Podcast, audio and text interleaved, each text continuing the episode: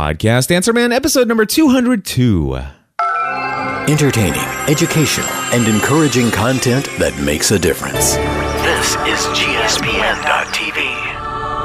Join the community.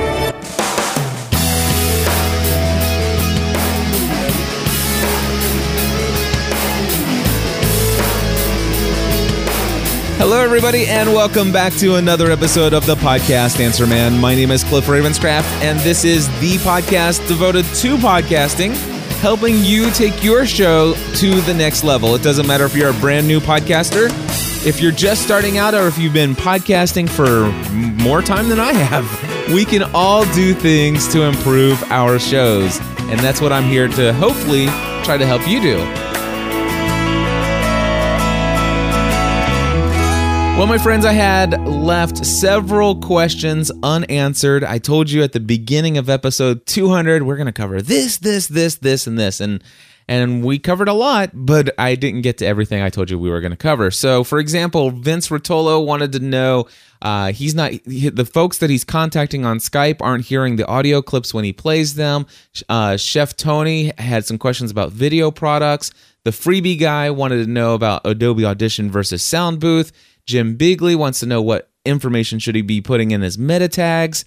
Keith Snow has since called in with a question about his Blue Yeti uh, mi- microphone and a mic placement.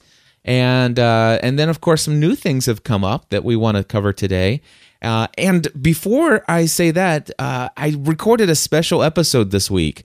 Uh, I'm sure you guys are already aware of this, but episode 201 was a very lengthy full in depth field recording review of the new Roland R 05 recorder. Now, I say new, it actually came out in October 2010, but because the R 09HR digital audio recorder was still so prevalent, prevalent out there and you can find it very easily. Uh, I I neglected to bring it in for a review because I figure, well, as long as the R09HR is available, I'm not going to recommend anything else. It, it, it's it, you. I mean, why fix something that's not broken, right? Well, Roland does not take that motto uh, as seriously as I do, and they decided to fix something that wasn't broken. And by golly, they did something that I wasn't happy with. They they have discontinued the Edirol R-09HR. Now, since playing that uh, all of the things that I shared in episode number 201, I've gotten a lot of feedback from you guys. And several of you have noted that, hey, wait a second. Roland didn't get rid of the Edirol R. Well, they got they actually did discontinue the Edirol R-09HR, but they, they they just knocked off the name brand Edirol and have rebranded it as the Roland R-09 HR. And in fact, uh, one of my listeners even sent me a PDF document showing me the new marketing materials that came back came out in October of 2010, and sure enough, it markets the new newly branded Roland R-09HR and the Roland R-05 on the same marketing sheet. And I mean, it is clearly saying, hey, these are our two portable digital recorders. And here's the differences, here's the options and the features and all the accessories of both. Beautiful piece of material. Uh, but the thing is, is that this started to get me thinking: Did I just put out some false information? Did I get some bad information from my supplier? I'm I'm thinking, wait a second. If if I just told everybody the R09HR is not available, that you know, with that being said, if you can't get your hands on one, then the R05 is a suitable replacement based upon my uh, recommendation last week, I, I can't just let that go. And so, of course, I immediately spent some time uh, communicating with my supplier and asking him to do some fact checking for me on the information that he had received that he passed on to me that it was discontinued. Well, my friends, I have a physical email from. Um, was his name Jeff? I can't remember his name right now. But anyway, I have a physical email from somebody at RolandUS.com and Roland has specifically said, yes, we did initially rebrand it the Roland R 09. Yes, those were our marketing materials. That is no more. And I said physical email. Yes, I did. But it is physically in my presence. I can print it out and I have it here, and by golly, I have it. Uh, just because I wanted to make sure that I have that, just in case some for some reason you start seeing R-09s pop up all over the place. But that's the thing. The first thing I did is I went to a bunch of other online retailers to see if I could find a Roland R-09HR, and the only place I could ever find anything online about a Roland R-09HR was through Roland. I, I didn't see any distributors that had those. So, with that being said, I have confirmed that unfortunately, and I'm very sad about it, the R-09HR has been discontinued. It does it's not an Edirol, it's not a Roland. The R-09HR is unfortunately put to rest as far as production goes. Now, with that being said, a lot of you have said, Oh my goodness, Cliff, I have just purchased an R 09HR based upon your recommendation. You've talked about it over and over again. Now, should I send this back and get the R05 instead? My suggestion to everybody listening the answer to that question is no. Stay with the R 09HR. If you can get your hands on one, that's the one you should get. However, those will not last forever. And uh, matter of fact, if, if you want, go buy a bunch of them and and and and you know resell them if you want but whatever the case may be yeah the, the r-09hr is a better recorder than the r-05 and the main reason for that i shared last week was just the fact that the mp3 encoder on the R09HR is much better than the R05. Now, with that being said, I do have a draft email sent to that I'm going to be sending with some sample recordings to the folks over there at Roland, and I am going to be clearly communicating to them, you know, what I feel about how I feel about the eh, MP3 encoding ability of the R05. And while I do recommend everybody record into Wave anyway, I still think that if they're going to call this an MP3 slash wave recorder, that they should still do some really good MP3 recording, at least as good as the R09HR had, especially since they're getting rid of the R 09HR. Uh, so I am going to send that email to them. Hopefully, they might be able to do something to that MP3 encoder with a software fix. But with that being said, I still stick by everything that I shared in episode 201 that the R 05 is my new recommendation for a digital audio recorder if the R 09HR is not available to you. And also, I would recommend highly anyway that you record into WAVE format and then convert to MP3 after your post production. So there you go. I just wanted to give you that very important update. And uh, now we are going to move to our first call of this week, which comes from Wayne, and I'm going to continue to talk while I unlock my iPad app. Here we go. Uh, Wayne, or no, it's not Wayne, it's Vince. Vince, take it away. Hey, Cliff, this is Vince Rotolo from uh, South Carolina, the BMovieCast.com, and this is for Podcast Answer Man. And I had a question. First of all, before I start, thanks for all the help you've given me over the last month. And uh, the Edirol recorder is probably the best thing I ever did for my podcast. Things are so much faster now. I can do all my clips, have everything at the right sound level and everything. Anyway, it's just great. But I don't want to keep going on about that. The question I have is, I have a Mac a Mackie 802 mixer that I've been using, and it's been, uh, you know, it works well. It's pretty nice. But I use the aux channel on there for um, my normal uh, host, which comes in through the broadcast host on that channel. And uh, if I want to use Skype, I just started using that because I have some friends in England. We just did a podcast last night through Skype, which worked pretty good. And what I have to do is unplug that aux channel and run him in there into Skype, which is okay. But it'd be really nice to get us both on that aux you know there's only one aux channel. So i'm thinking about when i get the money is upgrading to the mackie 1402 which is cool. It has two um aux in channels on it.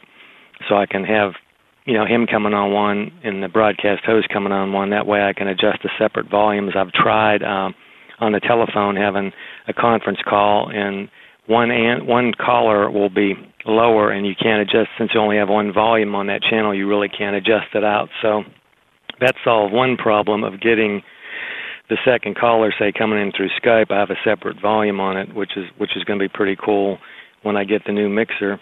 But the question I had when I'm doing something like that with Skype, um, he can't listen when I play a clip on my cart software. When I play clips, the guy on Skype can't hear him because I have the aux channel turned way down. Now, every time I play a clip, I could crank crank up the aux channel and then crank it back down. we start talking, but uh, I don't know if you know any other way of you know getting it so you can play clips and still be using that aux channel. Now, I'm assuming like when I have the guy come in on the broadcast host, I have the aux channel you know the volume all the way down on it. I assume it's the same for Skype. Anyway, I know it's a long-winded question, but if you could give me some uh, input, I'd really appreciate that. Thanks for all you do, Cliff. Keep them coming. Bye. All right, Vince, thank you very much for your question. And yes, I do have some advice for you. Well, first of all, when you bring somebody else in on the second aux channel, if you're bringing in your audio clips, um, you know, from the, let's just say you have channels seven, seven and eight, and that's where you're bringing your audio in from your Skype as well as from your computer playing the audio clips. If all of that audio for the Skype caller and the audio clips is coming in on line seven eight, and on line seven eight you turn down that aux channel then yes, you're right. The the audio clips are not going to go back and you have to turn it up for the person on Skype to be able to hear them. Now the person on the second aux channel, guess what? You can turn that up and and send that out to them line 7 8 you'll turn that second aux channel up and the person on that second aux channel will be able to hear with no problem at all uh, you won't have to turn it up or down. Now, as far as the person that's on Skype and being able to hear your audio clips, I have a very clear and easy solution for this. There are there are two options for you. One, you could add a second USB sound card to that computer. And then what you could do is you could set it up so that the audio clips will play out this USB sound card and the person on Skype will actually come out of the main built-in sound card. So you would continue to bring the main built-in sound card speaker jack and bring that into line 7 8 on your mixer. And so that's where Skype is coming in from. And then the USB sound card speaker jack would come into let's just say lines uh, you know 910 on your mixer or whatever lines you have available. So bring that in on a different line. And then what you can do is you can actually send line 910. Uh, the you know you can send aux one channel back out to Skype, and you can actually send aux two out to aux two. You know that person on the other computer. So all you need to do is actually bring in your uh, audio clips from another source so that the person on Skype can hear them. The other option, of course, is just to hook up an iPod or an iPad or um, any other audio device, and you can actually send that audio into the mixer that way. So uh, it, it could be as cheap as a $10 external USB sound card plugged into your computer, as long as you can find software uh, and manage it in such a way that you tell Skype to send the caller out the internal US or the internal built-in sound card and that would go into one channel in your mixer and then you would actually plug in the USB sound card and whatever clip software you're using you want to tell it to send those audio clips out a different sound card the USB sound card so Vince I really hope that made a lot of sense and uh, it is possible and in fact I am also I am playing audio clips and sent and bringing in Skype callers at the same time using my 127 inch iMac here in the studio. And the folks on Skype are able to hear my audio clips because I'm doing exactly what I just shared with you. And in fact, if you want, uh, you can actually see if you go to uh, podcastanswerman.com slash studio setup. Again, that's podcastanswerman.com slash studio setup. I have a digital video tutorial there that shows you exactly how I have everything wired and laid up here in my studio. So, uh, did I just say laid up? Anyway, wired up in my studio. Uh, let's go to Chef Tony next. Chef Tony, take it away. Hey, Cliff, how are you? This is Chef Tony from Bethesda, Maryland. Great shows, love all your content, and I'm leaving a message for the podcast Answer Man. I had a question about uh, been I'm listening to um, 189, show 189, I believe, and you're talking about your video uh, products, your video download products. I was just curious your thoughts, and maybe some of the other audience listeners might be listening, uh, might be curious about this too. Is when you talk about people paying for a digital product, are they getting access to it on your website as in a membership site sort of model, wherein they can log in anytime and view it on your site, or are you letting them download the videos to their computer? Um, and is there any thought process on either or, which is better? Because um, I know there's a lot of people who love to create digital products and make that part of their income stream. So, just curious, some of your thoughts on membership sites versus uh, just selling a one-off product that's a you know one time, and maybe even some thoughts on coaching online and doing because I know you're doing your um, podcasting a, a to Z course, which is a different model for you. So, just curious, any thoughts on there? Love the content. Keep doing what you're doing, and I'm sure we'll talk soon. Take care. Alrighty. So my digital products, this is how I do those. Uh, when people go to my website, if matter of fact, if you do this, in fact, th- this is a great place for me to plug another product. If you guys don't mind, well, I hope you don't mind. It's my show, and it's one of the reasons why I do this show is to kind of promote my own services and and digital products and things of that nature. So if you go to podcastanswerman.com slash products you will see that there are plenty of products as you go down the screen that you can add to cart and you can sign out check out and pay and and go along your way. And in fact one of the products that i want to tell you about is my it's actually called my successful webinar and digital product workflow. So for chef tony and anybody else that's interested in exactly how i accomplish the production and also um, the the actual um, you know process of putting those online turning them into products. And exactly i mean literally step by step by step by step from creating the idea the concept all the way to making it available for sale on my website. I show you every step of the way how i do that. But to give you just a very quick understanding when you actually click and add that to cart what you are purchasing is access to the materials. And how you're going to get that is you're going to get a PDF document. So you'll you'll hit add to cart, you'll check out, you have the ability to pay by any major credit card. You also have the ability to pay by PayPal if you desire to do it that way. Once the payment has been processed, then what'll happen is you will immediately start downloading a PDF document. Now that PDF document once it's downloaded, you open it up and it's going to say thank you for purchasing, you know, this particular training tutorial series. Um, and it's going to beg you not to share it with the world because you know I work hard on all this stuff and it's how I make a living. And so, uh, and then it, what it says is it's going to give you a link to a page that is password protected on my website. And then it, uh, right below the link, it's going to give you the password. And by the way, if any of you are out there and you purchase the digital products, one of the things that I need to do is I need to go into all of those PDF documents and I need to update them all to say, please do not just copy and paste into your browser because there is a huge issue where if you just copy and paste from the PDF document the password, it doesn't always take it. And so a lot of people have been emailing me and tell me, oh, it's not the password's no longer valid. Can you tell me the new password? And I just have to type them back and say, you know, just do me a favor, go in and type in the password manually or restart your browser and, and, it should work with no problem at all. But anyway, so what happens is they get this PDF document and it's going to uh, tell them to go to this page, put in this password, and then all of that training material is there on my website. Now, they can, if they want to, if it's a video, if, if it's a video product, the, all of the videos are embedded on the website. And so they can actually consume everything from the website. And then there's also the ability to download either the MOV or the M, MP4 video files so that they can actually download those. They can keep them forever, completely fine. Whatever materials are there, they can be consumed from the site or downloaded either way or both. And as far as I'm concerned, the way that I have it set up is that your access to those materials do not expire. So, no expiration date whatsoever. That just continual access as often as much as you want to review those materials. That is how I'm doing those. So, to answer your question, um, and that was Tony that asked those.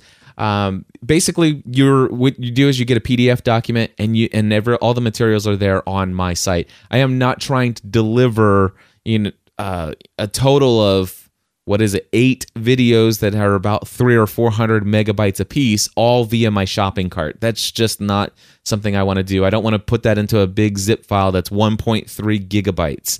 Uh, so, what I've done is I've made all of that stuff available in bite sized chunks that if people do want to download it, they can download one video at a time and and not worry about timing out and all those other things. So it's very quick, very easy to just, just simply uh, send them a PDF document that gives them access to everything. So hopefully that helps.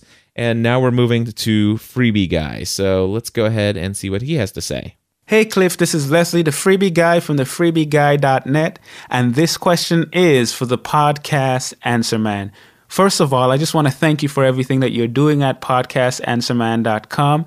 I've purchased a few of your products and they are phenomenal. I've been able to set up my own little studio here and I purchased the Mackie mixer that you recommended. I purchased the Edirol recorder and they are just awesome. Now, contrary to what you recommended, I did not get the Heil microphone. I know I'm terrible. but I decided to go with the Rode Procaster, and that's because I really just love what Rode does, and I wanted to try that mic out. And I've been very pleased with what it does. My question, though, has nothing to do with hardware. It has to do with the software you recommend. I know that you use Adobe Audition for your podcast, and that's the one that you highly recommend. Now, I run a recording studio, and I have my podcast studio set up inside of my recording studio. And because I have a recording studio, I have some software. I have um, Pro Tools. I also have, of course, GarageBand and Audacity. But I also have Adobe Soundbooth that came with an Adobe suite that I bought a while back. My question is this what is the difference between Adobe Audition and Adobe Soundbooth? I've never used either, but I'm thinking about switching to that in order to do my podcast. So, number one, what is the difference between the two? And number two, would I really benefit from getting Adobe Audition if I already have Adobe Soundbooth? I'd love to hear what you have to say about that. Um, thank you so much once again for everything you do. I hope you can forgive me for not buying the Heil microphone, but i am I'm, I'm going to be looking forward to your answer. Thank you, and God bless. All right. Well, first and foremost, you are forgiven for not buying the Heil. Uh, the Rode microphones are not bad microphones. In fact, I would say, you know, you've if, if in my uh, list of quality, I would start out, you know, with the Shure SM58 microphone, which does a wonderful job, by the way. And then on the upper end of what I would recommend uh, is the Heil PR40 microphone, and I would consider uh, if if the let's just say if the Shure SM58s were to give you what I consider an audio quality of about uh, from one to ten, I would say that the Shure microphones are going to give you a quality of about a seven or an eight. A Heil's going to give you the quality of a, of a, of, a 10 and and I would say the Rode microphones are going to be somewhere between an 8 and a 9.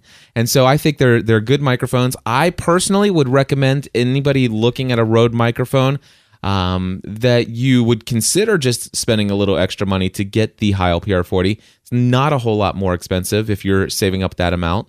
However, for those of you who are going to get a Rode microphone, there are two types that are just like what Leslie here has, and and he mentioned that he has the Procaster, and that is the one I would recommend if you're going to get one of these mics. I would not recommend the Rode Podcaster. Now, my co-host for Help I Got a Mac has a Rode Podcaster, and he absolutely loves it, and it's because it's the same exact microphone as the Rode Procaster. The only difference is that instead of having an XLR port on the back of it that you can plug into a mixer and then all of, all of a sudden bring in multiple microphones and uh, multiple other audio sources and do you know mix minus ma- uh, magic and all this other stuff instead he's tied to taking that directly into his computer and if the computer does not accept more than one usb microphone then by golly he is uh, he's stuck with just one microphone. If he wants to do all of a sudden he wants to do a podcast where he and a friend of his is in studio with him, he would need to you know uh, find some way to bring that second audio source in. So anyway, um, with that being said, I, I'm I'm glad that you got the Procaster and not the Podcaster. So, congratulations on your new microphone. Now, going to your question, which is about Adobe Audition versus Soundbooth. Personally, I want to tell you right now, I have never, ever used Adobe Soundbooth. Now, with that being said, I have had several people who have asked this question in the past, and so I went and did some research, and I found that there is a lot of information in, out there. In fact, all you need to do is just go in to Google and type in Adobe Audition versus Soundbooth, and there are a lot of different videos out there and blogs and everything that's going to talk to you about them. If I can just give you a summary real quick, less, less, less, less, and less features. Uh, the ability to tweak certain sounds that they have the basics of everything that you would need to do the just the very basics of audio editing and audio tweaking, but the actual ability to filter certain and to to have more levels of control um, are just not there. And in my opinion, you would be better off using um, Audacity's free software than you would be uh, using Adobe uh, Soundbooth, Adobe Soundbooth software. Now, I don't know if Adobe Soundbooth has the Fraunhofer encoder, and if it does, that means it's that would actually put it, you know, a check mark in its place. But because I haven't even looked, I'm not sure. Uh, would you benefit from using Adobe Audition? I personally would not podcast myself without it, but I, I'm a total audio snob. Okay, and I found something that works in Adobe Audition that I've not found anywhere else, at least that does the same amount of sound augmentation as the multi-band compressor that I absolutely love inside of Adobe Audition. Does every podcaster need this? No, you don't. In fact, if you go back and listen to the last uh, seven episodes of uh, of podcast Answer Man, my show did not have its signature sound, and the reason for that is my um, my virtual assistant who processes all my files using Adobe Audition 3.0 on her PC.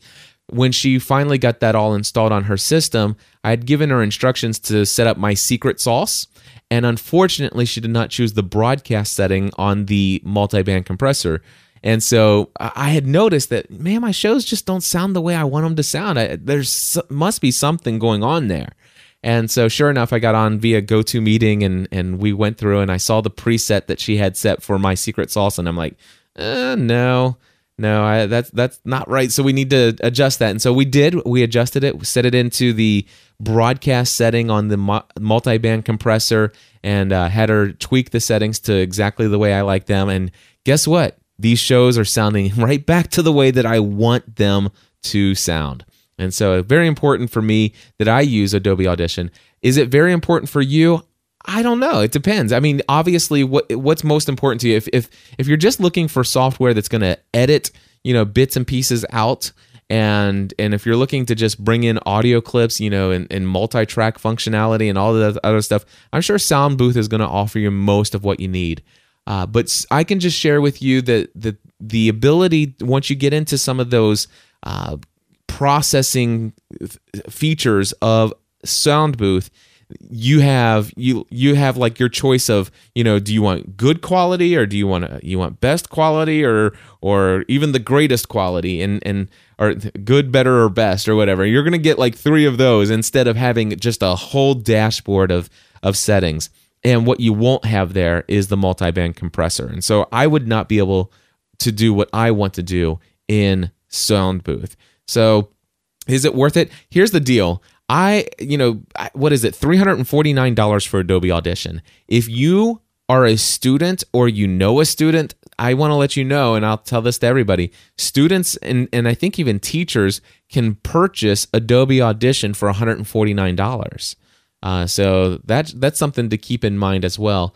But uh, personally, I, I have a hard time just saying this off the cuff, but my opinion would be that based upon the YouTube videos that I saw where people were doing side by side comparisons of Adobe Audition to Soundbooth, my recommendation would be to go with Audacity. Just make sure that you do not use Audacity to convert your MP3 to MP3 files. Use Audacity, export as WAV, and use iTunes or some other device to get you over to an MP3 file using the Fraunhofer encoder. And uh, I talk about that in the uh, Audacity 101 tutorial and, and, a bunch of other places. So, anyway, I hope that helps out. And so, next we're going to move on to Jim Beagley. Jim, take it away. Hey, Cliff, this is Jim Bigley from Central Pennsylvania here. And uh, question for the podcast Answer Man. I'm getting really close to uh, re- releasing a podcast for my uh, for my Teaching the Civil War with Technology website uh, at teachthecivilwar.com. But one question that I have for you that I don't fully understand is metadata and what I need to add in terms of I've recorded the file, I've recorded the podcast, if you will, and then what metadata do I need to add? And then what the second part of the question is where do I add that? I've been using, I've been playing around with Adobe Audition on my Mac for with a with a beta version and uh, GarageBand and whatnot. So do I when when do I add that metadata and what metadata do I need? So getting really close. From that point, I think I, I get it. I can upload it to to Libsyn and um, or my website and do the FeedBurner stuff. But I just wanted to know what metadata that I needed to add. So thanks again, Cliff, and um, I look forward to, to hearing your response. All right, Jim, thank you very much, and congratulations on moving forward with uh, the Teach the Civil War stuff that you're working on. And I'm very excited to hear about that. The v- very first thing I'm going to tell you to do is go over to podcastanswerman.com slash tagging. That's T A G G I N G. Again, that's uh, podcastanswerman.com slash tagging and I have a video tutorial that's free, by the way. It's it's just a short little video that I did to demonstrate uh, the one of the things that most brand new podcasters completely miss out on this idea of tagging your MP3 files. And so I go through and walk you through step by step all the things that you should be thinking about when you're tagging your files. As far as just giving you a quick overview of that, number one, I think the most critical and most important thing you could add to your MP3 metadata is a picture. Uh, put, you know, if you have some podcast artwork, I would recommend 600 by 600 uh, artwork th- these days. Although if you have 300 by 300, it's completely okay. Um, you know, I, I'm recommending 600 by 600 because of people who might play your podcast on their iPad or Apple TV device or something else like that. But anyway, 300 by 300 had been the standard for a long time. Just put your artwork in there. There's nothing worse than somebody downloading your content and then all of a sudden they have this beautiful piece of workmanship known as an iPhone or an iPod, and and and then all of a sudden it goes to display your artwork, and it just shows you this ugly, you know, default iTunes graphic with a little music note or whatever. Uh, it, it and and it it actually communicates, I believe, and and it's not just my own opinion. I've actually heard this from a lot of people. It communicates a a lack of you know uh, a lack of effort on the part of the person doing the podcast and and that's not necessarily the case sometimes it's just it's just ignorance of the fact that you know you can do this and so um, I would highly recommend that the number one most important tag that you put in there is your image tag. Put just drag your image right on into there and and put that in. Uh, the other things that are important, I think the title. In the title field, you should put in your. And by the way, I would only worry about ID3 version 2. That's all I worry about. I, do, I wouldn't even worry about ID3 version 1. Uh, there are still some very, very, very old MP3 devices that read those tags. If you want to spend some extra time to do that, by all means, go right ahead. But for me, I only do the ID3 version 2 tags. And the title, you would want to put the title of your episode. In the artist field, I always put my own name or my network's name, like gspn.tv. In the album field, I like to put like podcastanswerman.com or socialmediaserenity.com. It's just a place for me to to put an additional branding of my website in into the tag. So in the album field, I put that there. If you want, some people choose just to put the name of their podcast in the album field. Um, and and I would recommend that you stay pretty consistent from podcast episode to episode. Um, then for genre, I would recommend that you put in podcast. And chances are the software you have will not have that as a drop down. And if it doesn't, then just type it in. And then what I would recommend also is putting your show notes that you would type up and put on the website, copy and paste those both into the comment tag and if your software has it, the lyrics tag. So those are the things. And of course, again, if you go to podcastanswerman.com slash tagging, I show a little bit more there. All right, so let's move on to Keith Snow, who has questions about his Yeti Snow, uh, um, microphone. So here we go. Hey, Cliff. This is uh, Keith Snow with the Harvest Eating Podcast. Um, this is a question for the podcast Answer Man show. And my question is this I am using a, what is this thing? Um, a Blue Yeti microphone. And I'm not exactly sure uh, how close I'm supposed to be speaking into this because a lot of times when I'm recording my show, I move around a lot, and you know when I get excited or whatever, and I'm finding that some of the uh, audio gets you know you, you can hear it and then you can't hear it. So a little primer um, on how close uh, we should be to the microphone would be a great help. Um, this is a USB mic in case um, you don't know the brand. I am still hoping to um, purchase one of your Heil PR40s because they sound so great. And uh, anything that you could you could uh, tell me to, to improve my sound quality and how close I need to stay to this mic because I uh, right now I'm pretty close to it and I feel like I'm uh, you know strapped in here. So uh, anything about that would be greatly appreciated. Cliff, keep up the great work. Your shows are awesome, and uh, you are a real blessing. Thanks, man. All right, Keith, thank you very much. I am going to tell you right now without having some kind of additional windscreen or pop filter. Uh, my recommendation is that you not be as close as you were just now because I heard a couple popped peas, you know, and, and I'll I'll do that for you. Popped peas. So so there you go. That that's how it sounds when I say popped peas without a windscreen. So I heard a couple popped peas. Now, if you're not, um, I personally, I like to be right up on a microphone. And the reason why is if you're not right up on a microphone, and when I say right up on the microphone, I like to have my mouth within three inches of the microphone. I don't care if it's a condenser microphone or a dynamic microphone. I want to be right up next to the microphone. The reason why is you were right next to the microphone. I heard you loud and clear. Everything's fine. But guess what I heard also? I heard your computer fan in the background. Now, it's not a huge deal. I understand not everybody's an audio snob like I am, but I did hear it. it. It's there. And if I was listening to an, you know, a 45 minute podcast episode from you, I would hear your fan through the entire thing. And if you were to type on your keyboard or even to write a, a note to yourself on a piece of paper, I'm going to hear your pen strike the page. So that and that's something that's going to happen with a Yeti microphone because it is a condenser microphone as far as I know. Um, now, with that being said, my friend Bruce Turner has a Yeti microphone, and he says he's usually about four inches away. And four inches is an inch more than I like to be, but I think it's it's it's good enough. So I would agree. Somewhere between two to four inches is a very reasonable place to be. Now, does that put you right up there and, and kind of lock you in? It does, you know, and, and if I do this, if I start going off to the right and you, you know my voice is left you know lower and if i go off to the left my voice is lower.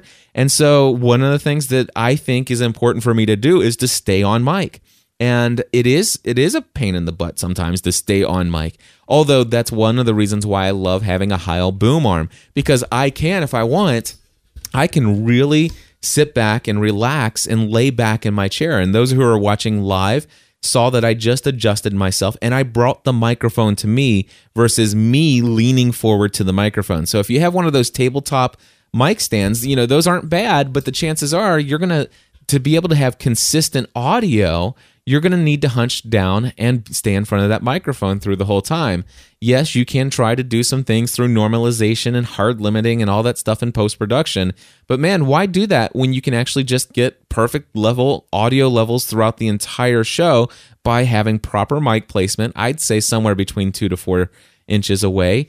Uh, you know, keep your gain down quite a bit so that you know you don't have because you're so much louder next to the microphone um, you know, you keep the gain down. It it brings down the amount of noise that comes in from the ambient background, and and that should help out. So, and, and as far as let me just show you, I'm going to take away my pop filter. So here's my pop filter free Heil PR40.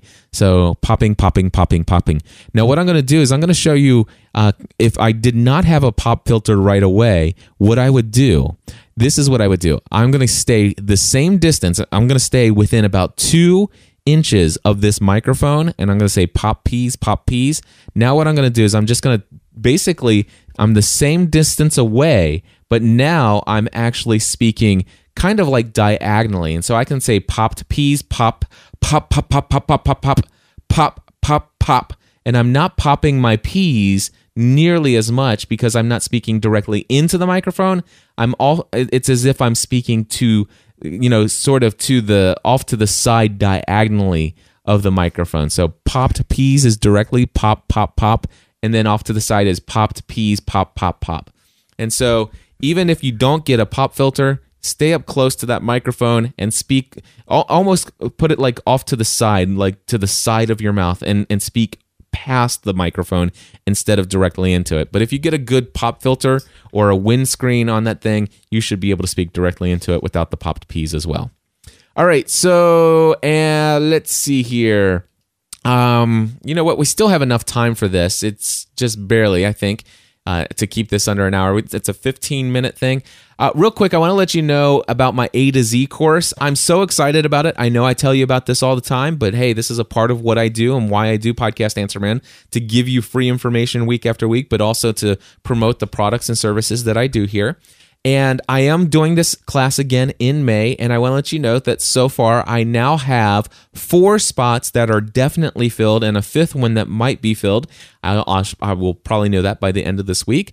And so there are only going to be 20 spots available for our May class. And for anybody who signs up prior to April 1st, you will get the same price as the people in my current class and that is $800. And then after that, once I start marketing this thing, once the current class is finished, I'm going to begin marketing the next class. The next class is going to be better than the first one because I've learned a lot of things from this first class, and uh, there's more materials now than there were and uh, it, it's just going to be a better class overall just from what i've learned. And the price of the next class is going to be 999 instead of 800 so you get $200 off if you do commit prior to april 1st so get that in. Uh, just send me an email. That's all you have to do. In fact you don't have to worry about paying for it prior to then. You just let me know that you want in and that you're committed to coming to the class and i will put you on the list. So there you go um, basically, I want to also say that we have um, a special interview that I did with Rob Walsh from Libsyn about their new premium features, and and uh, Wayne called in with this question. So I'll let Wayne's question start us off here. Hi, Cliff. This is Rain from New York. I'm just emailing in to get your opinion on Libsyn's new Partial Premium tools that they just added. I know that you just recently left that model, but I want to know what you think the potential is for those tools for other podcasters. Thank you. All right, Wayne, thank you very much. And uh, so Wayne's asking basically, I'll tell you what I'm going to do. So I'm going to play the next 15 minutes and 36 seconds here and then I will share um, any additional thoughts that I have to wrap up the last uh, minute of the show. So here you go. I'm, I'm just going to play this interview with Rob from Libsyn. All right, folks, I have Rob Walsh from Libsyn.com, uh, Wizard Media. What do you guys go by most of the time? I go by Wizard Media slash Libsyn because right. uh, I don't know which one to go by either. All right, good. So either one, but uh, Libsyn.com is where most people know us if they're hosting their podcast with us. Well, Rob, the reason why I'm having you on Podcast Answer Man here is because I've heard that you have a brand new service that's coming out that is going to allow podcasters who want to, let's say, do premium content. Uh, you for the very or you meaning Libsyn Wizard Media uh, is going to be offering a service for the very first time for such people. Is that correct? Right, very first time for Libsyn customers. I mean, there's other ways to do premium content that are out there. But good clarification. Absolutely. Right. So I don't. This I want to clarify right up front is not a premium RSS feed. There's some premium RSS feed services out there. We decided to go with a premium web page because we felt that was easier for the end users, for the for the the consumers. Uh, a lot of times they get confused about RSS feeds and, and, and whatnot. So this is if you have a web browser, if any of your listeners have a web browser or viewers have a web browser, they can go and get the premium. Additionally, it's not just audio or video podcast content that's going to be you can make premium. You can also do blog posts. So this is integrated in with your Libsyn account. Um, if you're already using your Libsyn page as your main page, we'll create a secondary web page, which will be your premium page. If you're not using Libsyn page, you already have your own website, then you can use your Libsyn.com page as your premium page. All right. Either way, you can manage it right from your interface. You can release content right to that premium page. Um, and, and people are going to do it two different ways.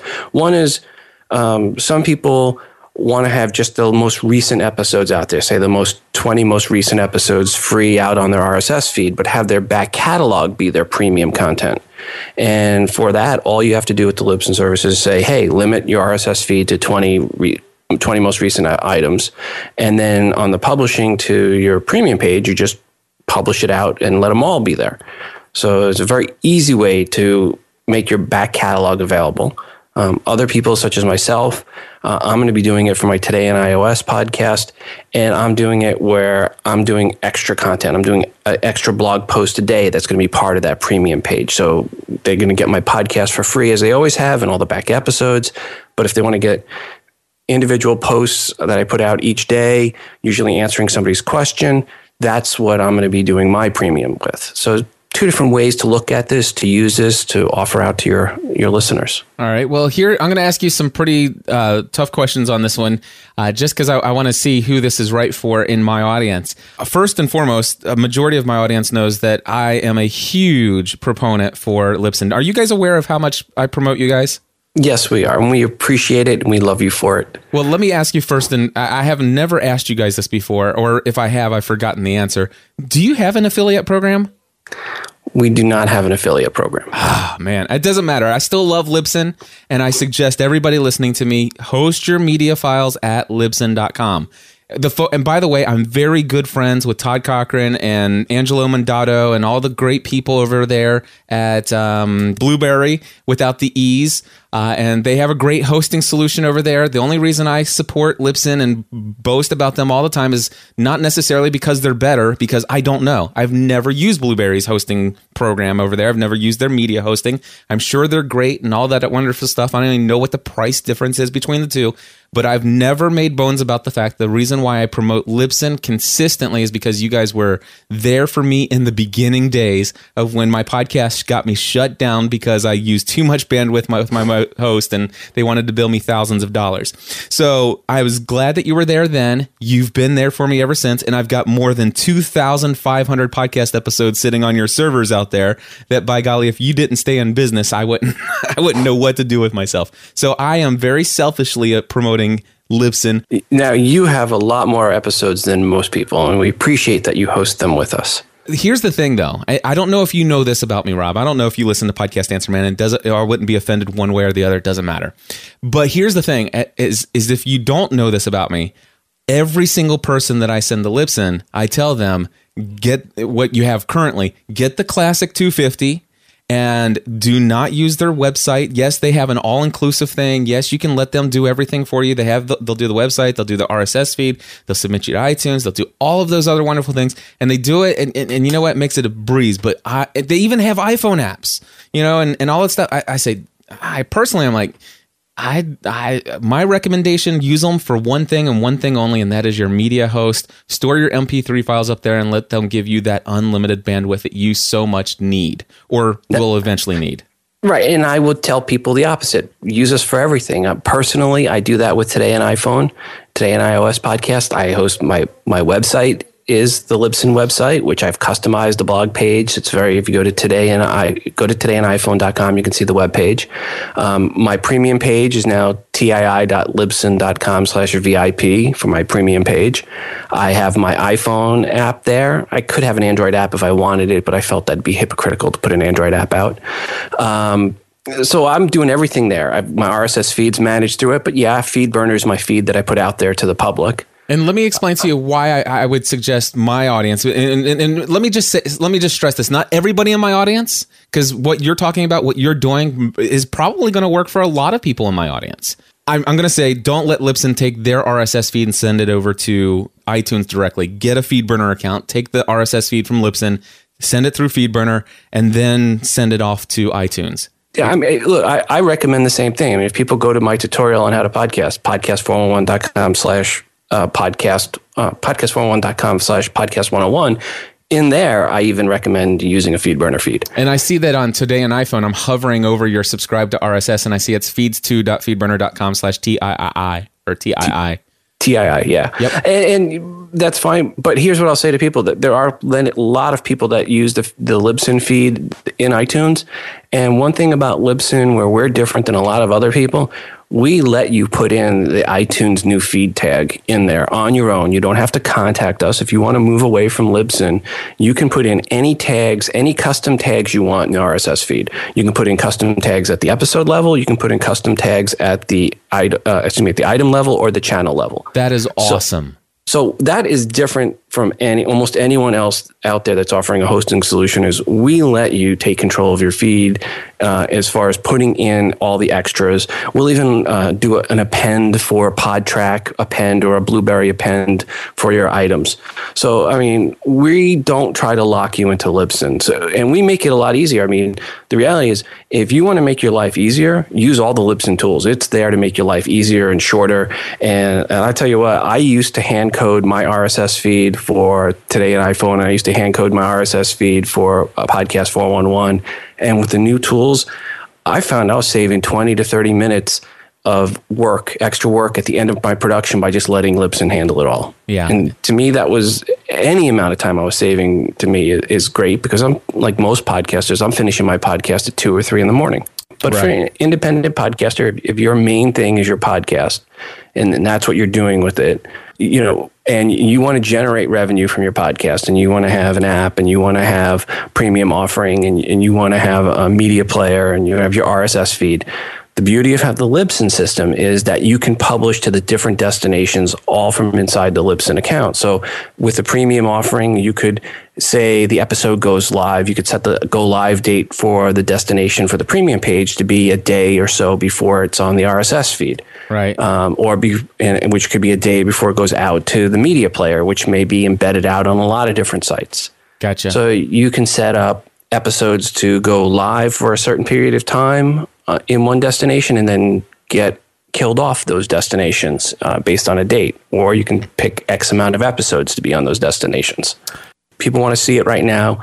Uh, you can go to tii.libsyn.com forward slash VIP, or you can go to WTFpod.libsyn.com forward slash premium. Those are two that are live right now. You can see, and, and it's just a page it'll block and it'll ask you to, to sign up and pay to get access to. And how much and, is this? anybody who has a Libsyn account can have this. So anyone who has a Libsyn account, we can turn this on. We do a rev share model with with the producers. Sixty percent goes to the producers, twenty percent to Libsyn Wizard, twenty percent to MediaPass, our partner. Okay. And we'll create the extra page for you. And again, this will work for people that are already using the Libsyn page as their main page. We'll create a secondary page for them. Or for people that aren't using the Libsyn page, already using a WordPress blog or something like that, we'll create, you know, we'll, we'll turn your current Libsyn page that you're not using into your premium page. And, and it'll allow you to send people there from your website to sign up and get content um, and pay you on a subscription basis for access to that content. And that content can be a blog post, it can be a, an audio or video file.